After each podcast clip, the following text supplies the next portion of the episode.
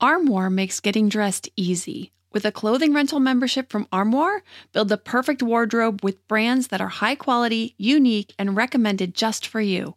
All you have to do is take a five minute style quiz and select items from your dynamic, personalized closet. The styles show up at your door in as little as two days. Then, when you're ready for new clothes, just swap them out for more new to you styles.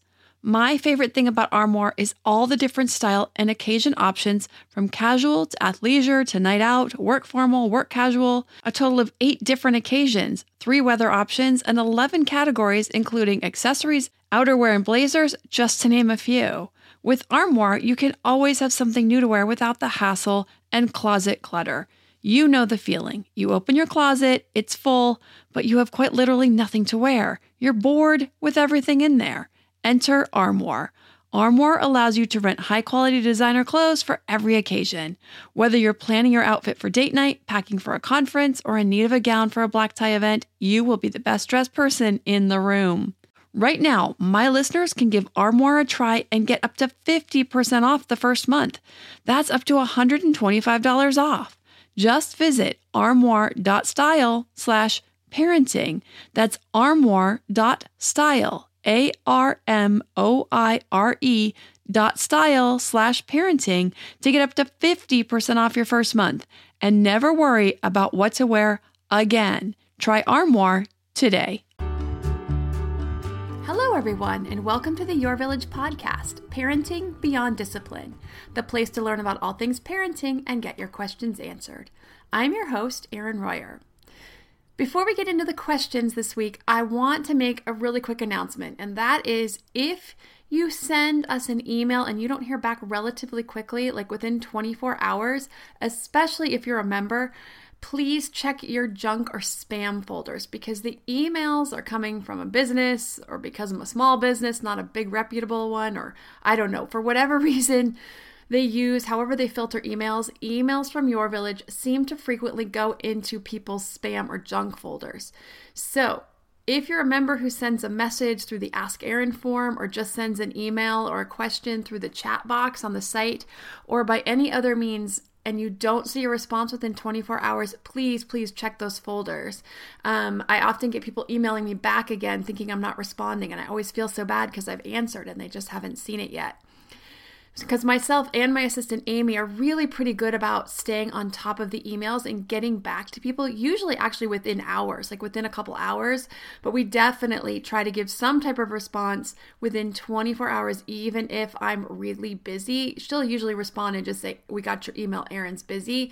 She'll get back to you because I really like to get back to people as soon as possible so they know that I've received their information that's really important to me to have really good customer service with that. We have been known to let them fall through. That has happened before also. So also please write us back and be like, I emailed you, I haven't heard from you.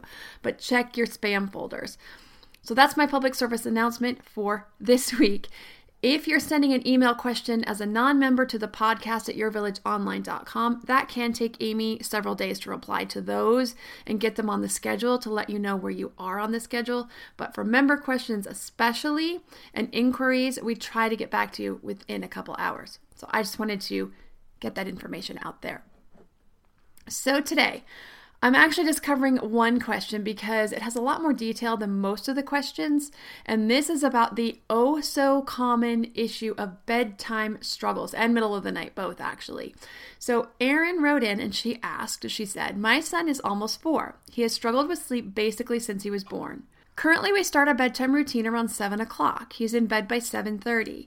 We have sleep rules about staying in bed and being quiet, but he never follows them, and it takes him at least 30 minutes, often more, to finally fall asleep. During those 30 plus minutes, he gets up repeatedly, asks to go to the potty, for water, etc. We have a gate in front of his door to keep him contained, and when he gets up, I silently walk him back to bed and tuck him in but he often gets up immediately after I close the door. If he asks for something like a ball or toy and I don't bring it to him, he has a meltdown and cries for many minutes. Normally, to get him to stop getting up, I have to break my silence and say, Mommy's not coming back. And then he most often will stay in bed. If not, my husband will take over, and he usually stops after a few minutes. On top of that, he wakes up every night, sometimes twice, to use the potty, and we start the routine again. After the potty, if I don't rock him, he will cry. If I do rock him and put him to bed, he gets back up at least two to three more times over the next 10 minutes, and I have to re tuck him in. Often I end up getting frustrated because it's the middle of the night and I'm exhausted. Finally, he's an early waker. He's up by 6 a.m. most days, sometimes earlier. He comes to my room and I ask him to go back to bed or play quietly until I get up and shower, which is usually about 6:15. He's a very active boy and mostly well behaved, but he does show signs of tiredness towards the end of the day.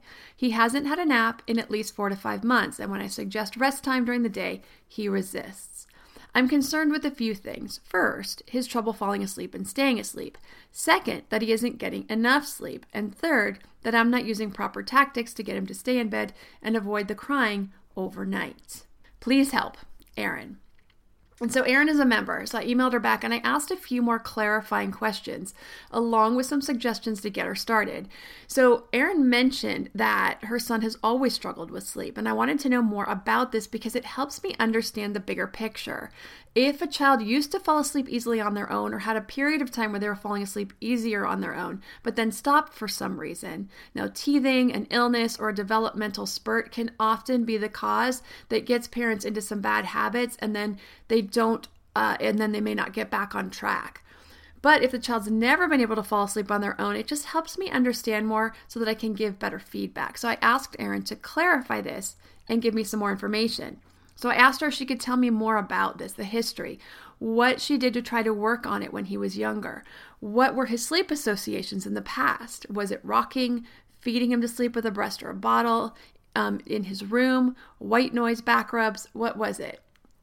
So, whatever she thought he was using to rely on to relax him enough to fall asleep. And then what I asked her what she thought they are now. Then I wanted to share with her the expectations for sleep at age four. So, at age four, a child should be sleeping 11 to 12 hours in any 24 hour period. So, Erin's son is clearly falling short of that because he's falling asleep around seven, I think she said seven, uh, so eight o'clock to six o'clock. So, that's 10 hours of sleep. And then there's also the middle of the night wake up. So, he's falling pretty short of that. Now, it's not uncommon for kids to drop their naps by four. But then I would expect to see him sleeping from 7:30 to 6:30 at minimum without any middle of the night wake ups. With those, I would expect him to be sleeping longer. So then I asked her for more about the middle of the night potty trips. When he wakes up to go potty, does he really need to go or is this just a ploy to be able to get attention? Is he an underwear overnight or a pull up or a diaper of some sort? Does he get through the night dry? And I ask all this because he's on the younger side for this, but it's not out of the realm of a normal range. So it gives me some more insight as to what might be going on in the middle of the night. So I gave her some feedback just to start out, given the information that I already had. I let her know it's okay for him to take 30 minutes to fall asleep. Now, this is a little bit on the longer side, but not out of the range of normal. Most kids will take 15 to 20 minutes to fall asleep on a good day. It's fine so long as he's staying in his room and learning to put himself to sleep. The problem comes up when he's constantly getting up and engaging in attention seeking behavior because it prolongs him from staying in his room to relax long enough in order to get sleepy and fall asleep. So it sounds like he really should be ready to fall asleep at that point since he's not getting anywhere close to 11 to 12 hours. Now, when a child gets out of bed consistently at bedtimes, they're getting some sort of payoff for it. It's usually in the form of attention. Sometimes it'll be whatever they're asking for an added snack, watching TV, something like that, if the parent's giving in to that, another book. So anything that rewards the behavior is just going to perpetuate it. Otherwise, the child will stop doing it. If there's no payoff, the child will stop. So even if it's a power struggle that gets mom or dad to lose their cool, that's a payoff. They get the upper hand and some control in the situation. So if you're having a bedtime struggle like this one, you'll want to ask yourself how or what kind of payoff is my child getting? You may think I'm getting angry and I'm losing my cool. I thought that would be enough to make them want to stay in bed. But no, that's a payoff. Negative attention is often better than no attention. Again, especially if they get mom or dad to lose their cool, that's a lot of power. So, that's a dynamic you definitely want to shift. You must be the bedtime ninja. Nothing ruffling your feathers, or at least not having it show on the outside. Now, I think this might be hardest in households with a parent who is lower in persistence and a child who is high in persistence. Now, this comes from the temperament class. It's one of the traits of temperament. So, if you want to know more about how to work with kids that are high in persistence, or you want to see where you fall on the temperament spectrum in any of the nine traits or all of the nine traits, as opposed to where your children are falling, so you can understand those differences, that's a great class. And that's in the health and development section on the website at yourvillageonline.com. Now, luckily for me, I'm very high in persistence, and it's pretty darn hard to outlast or outstubborn me.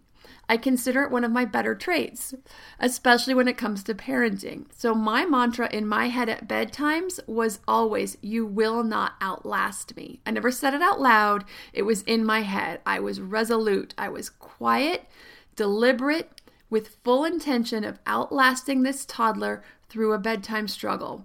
I would walk the offending toddler back to bed, and all I would say is, It's bedtime. You need to stay in your room. So then I gave Erin some additional tips, and this was before I got any information back from her. So in the email, I gave her some other information.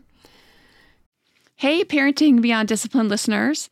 Ready to create a home that fosters love, warmth, and style?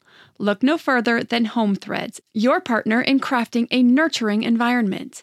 At homethreads.com, explore a thoughtfully curated collection of furniture designed for families who believe in positive parenting.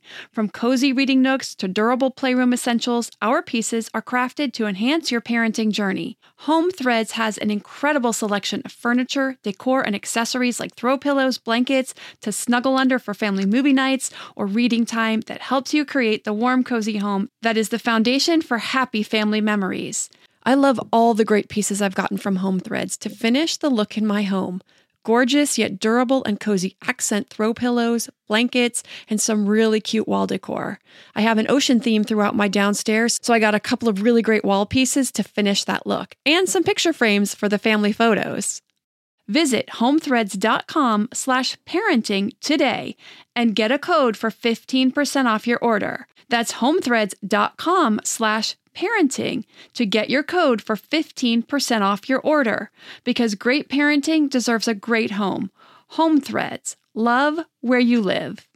To me, there is nothing more important than my family's health and well being.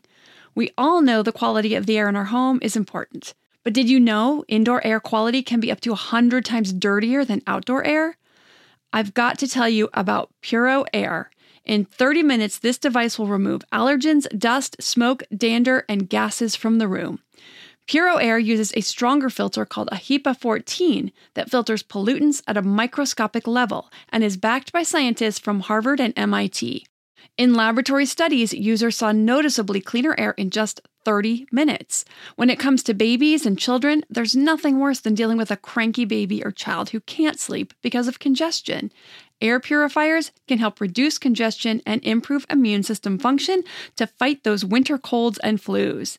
I use my Puro Air purifiers to clean the air in my home, especially in our bedrooms while we sleep.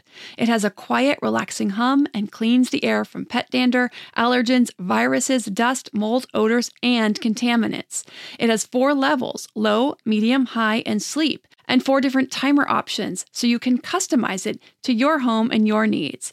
Check out Puro Air at getpuroair.com. That's G E T P U R O A I R dot com. Puro Air is the only air filter that uses a HEPA 14 filter. That's getpuroair.com. On setting some additional boundaries around bedtime. So, one was have a talk ahead of time about bedtime is bedtime. Once I tuck you in, I will not get you anything else. No balls, no toys, no water, no back rub. It doesn't mean I don't love you, it just means it's bedtime and you need to learn to stay in your room and fall asleep on your own. Number two, you want to have your toddler make a last potty trip before tuck in. If he needs one after that, he's on his own, meaning he can be responsible for getting there, going, getting his bottoms back on, bottoms, meaning underwear and uh, any bottoms he's wearing for pajamas, and back into bed. This way, it's not a ploy for attention. You spell this out ahead of time. If he sits in his room and yells he has to go, it's a call for attention. Trying to see which plea for help will get the attention and quote unquote win. So if you set the precedent that he's welcome to get up and go on his own and no need for you to respond, you can just ignore it. Then, number three, when he does get up, not talking about potty training, outside of that, if he gets up and asks for something, you want to walk him back and ignore him. It's fine if he gets out of bed, but not if he leaves this room. Is he okay with the door closed? This is a question I asked Erin. Could that be an issue? Now, four year olds are prone to nighttime fears, so that's why I asked her. If he does have any kind of nighttime fears or those are starting to come on, because that's not uncommon at this age, it's okay to leave the door open. I know it feels like it's just an extra invitation to come out of the room, but if he gets used to falling asleep, he understands the boundaries. It also may make him feel safer or more comfortable falling asleep with the door open. But if he's fine with the door closed, that's fine too. If he leaves his room, you want to keep putting him back, not looking at him, not saying a word outside of one sentence if you want to say anything at all. It is a struggle, but without any payoff or attention to it, it should go away quickly. You see a really significant improvement after three to five nights and almost non existent within a week or two. You can also tag team. You do one, your husband does one. You do one, your husband does one. This is in the case of Erin in a two parent household. This makes it less stressful. It cuts the labor in half and it's two against one. Number four, if he has a meltdown, let it go. It's a call for attention again. Once he learns it won't get the desired result, no reaction is much more powerful than a negative one. This will stop quickly. Again, if there's no payoff, they'll stop doing it.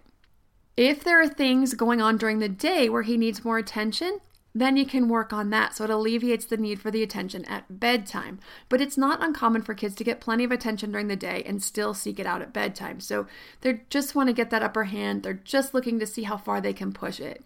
So you will know if you're giving enough attention to your child already during the day, and this is just a ploy to try to get an upper hand at bedtime. You want to keep in mind that changing the way you handle these types of situations, whether it's bedtimes or other situations of discipline, it can increase the behavior at first. And I talk about this in the Intro to Discipline class, why that is and how that works. The kids are thinking, darn, this used to work to get me what I wanted. What's going on? So I'm going to try harder because I think they just didn't hear me. I got to try to pull out all the stops here. It can get worse before it gets better. It's very short lived, it's a day or two it's what we call the extinction burst. So you can look at the class on Intro to Discipline to learn more about that if you're curious what it's about, why it works that way, and how to outlast that. I make that a thing of the past. And it's also just a really good class in general because it covers rewards for attention seeking behavior and what happens with that. Okay, so then Erin gave more details based on the questions that I asked her. So she said, in the middle of the night, now when he wakes up, he definitely pees a lot. He probably could hold it till the morning, but it's around 2:30 to 3 that he normally wakes. He is in underwear overnight. Thanks to you, he's fully potty trained on the big potty and has been for a few months, but he hasn't worn a diaper overnight in at least 6 months. So I just want to say, now this is amazing, and I would say it's thanks to Erin and being patient in following the steps in the potty training process and tuning into her son's readiness. So, this is a really nice job on that and amazing. He's already overnight potty trained. And then Erin gave some more details. She said part of the issue is that when he has a meltdown, he screams bloody murder. Like you can hear him outside at our neighbors. My husband gets embarrassed by that, so he doesn't like to let him have the meltdown, and he'll end up going in to try to calm him down. He can also start to hyperventilate when he has meltdowns, like breathe like breathless crying, and then has a really hard time settling himself. When he starts to cry, he always says, Mommy, help me stop crying. What I used to do when he was little was three steps, deep breaths, hug, then silly face. So now, anytime he starts to cry, he wants me to do that, which breaks my silence mantra. I read another book called Healthy Sleep, Happy Babies, or something like that, and it mentioned putting sleep rules on the wall, then rewarding if they follow with candy or something in the morning, and consequences if they don't, like taking away a special toy for the day. We've been doing that for a couple weeks, and he just doesn't seem to care if things get taken away. I don't think the closed door is an issue. He's never been scared or anything at night. I'll be honest and say that I sometimes lose my temper after trying to keep cool, so I'm not consistent with my behavior. And based on your class and what I've read, that's probably a big part of it. I guess I wonder if the way I'm doing it, basically the mantra method, is most effective. I took part of the class online and was considering the other two methods, potentially the check in method. He seems to do well with other things when I set timers, like playing outside and having to come in or playing in the tubby. So, should I change my approach? Thanks for all you do, Erin. So then I gave Erin some more steps to follow to fix her bedtime and nighttime struggles. I let her know that for right now, she really needs to focus on the bedtimes and getting those to a place where he can get to sleep on his own. When you have a nighttime struggle, unless it's an infant, if you've had these ongoing habits for a while, it's easier to focus on bedtime first because the sleep pressure is stronger at bedtime you want to work on getting that in place. The middle, then they get used to those boundaries. So it makes the middle of the night, once you're ready to fix that and make that work differently, a lot easier. So I suggested to Erin that she really works on the bedtime first. And I said she has a couple of options. She can continue with the mantra method, and this means being very resolute in the boundaries. No giving in because he's melting down and the neighbors can hear that she would she and her husband would have to be okay with that. Now, of course, also totally committed and focused on staying calm. Now, what helps with that is reminding yourself that this is a short term thing. It's going to last 3 to 5 nights and then it's going to be a lot better. And in most cases, you'll see that it's a lot better after three nights. I just had a mom a couple of weeks ago who sent me an email saying her son was four and a half and they had waited so long to try to fix this and they got it greatly reduced after three nights. She was amazed and wished she had done it earlier. So just know that three nights you will see a huge improvement in most cases. I say three to five because with some kids it may take a little bit longer. Her other option is going to the check in method, which sounds like it may work for her. She would put him to bed and say, If you stay in bed, I'll come check on you in five minutes. If you go this route, I would have a conference ahead of time about how it's really important that he works on falling asleep on his own in his own room and that you are going to try something new and you need his help with it. That you and his dad will be tucking him in and he needs to stay in bed and then when he does, you'll come in and check on him, rub his back or whatever. Basically, check on him, stay a short while, and then leave. That you will continue to check on him every few minutes, but he must stay in bed quietly. If he can't, then you'll have to go back to him being in his room alone until he falls asleep. Now, if you think five minutes is too long and maybe too long for him to wait, it could tempt him too much to call out, you could start with three minutes. The other thing is that you have to be ready for, though, is what happens if he gets up to come get you? Are you going to be able to walk him back to his bed and then not do the check in for another five minutes? Is that going to turn into like a little struggle there between him getting up before the check in happens? And that's where that can get a little bit muddy for some parents is then they're like, oh crap, now he just broke it. Now I have to follow through and not go in and check on him, but then he's going to keep getting him up. Then you're back to the mantra method. So you have to try to figure out if that if that's going to work for you and if you're going to be able to stick with that boundary. When it comes to Erin's son, his body clock for going to the bathroom is pretty rhythmic, which is nice. And when it comes to the morning, he's actually waking up to go right at that morning time. So that makes sense. And he's not sleepy enough to fall back to sleep.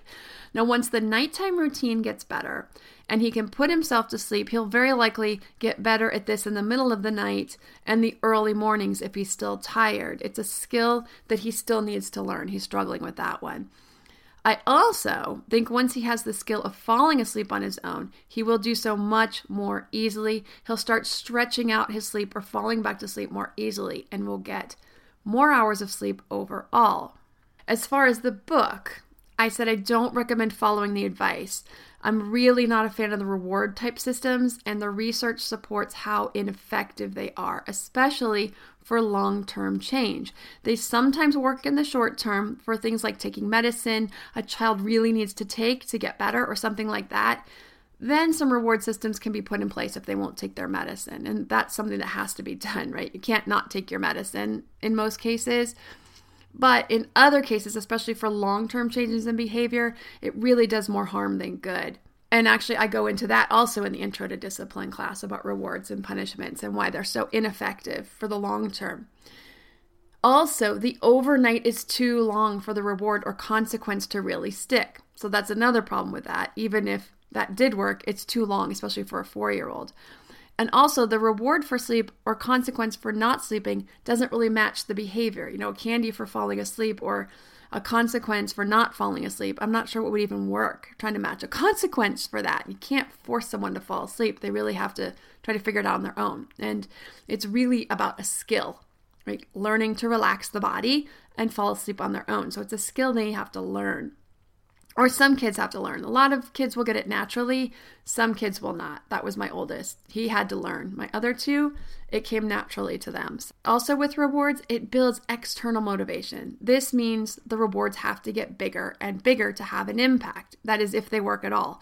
And in this case, because it's so long from bedtime to morning, I can see why it was ineffective, even in the short term.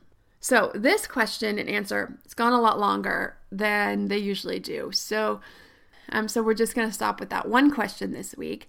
Uh, also, luckily, I haven't had any additional parenting challenges this week. So, and I'm still working on the education issue that we've been having. We did go on a tour of the new school. I can't remember what I shared about that, but it's set up really differently than a traditional public school including their ability to work within their current level in each area of instruction, which is really great news for my fifth grader.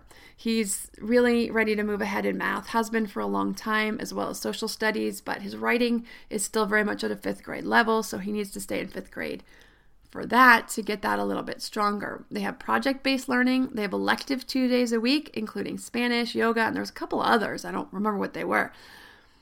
So, as we were touring, my oldest son's face was very stoic and he didn't have any questions to ask. So, I was thinking, oh, he's not going to want to move here. He is not enjoying this at all. Whereas my youngest son was asking all kinds of questions. So, when we got done with the tour, I asked them if they liked anything better than their current school or what they thought of it. And my oldest son said, everything. And I asked him, can you give me some specifics on that? And he said, it just feels freer, which was really interesting that he picked that up. I thought that was a great description. They do give a lot of respect and responsibility to the students for their own learning, to leverage their strengths, including interpersonal skills and creativity. Unfortunately, most of the grades are full right now, so they're trying to figure out how they can add another classroom or make room for my three kids, particularly the third graders.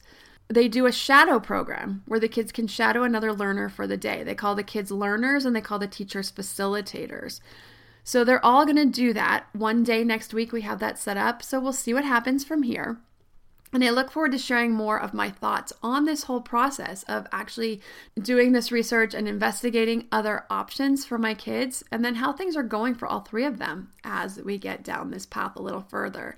Now, whatever they decide, and of course, if one or more decides to move and they have room for them, so that will be more telling about what part of this journey I have to share and how it's going. But this is a really exciting time for us.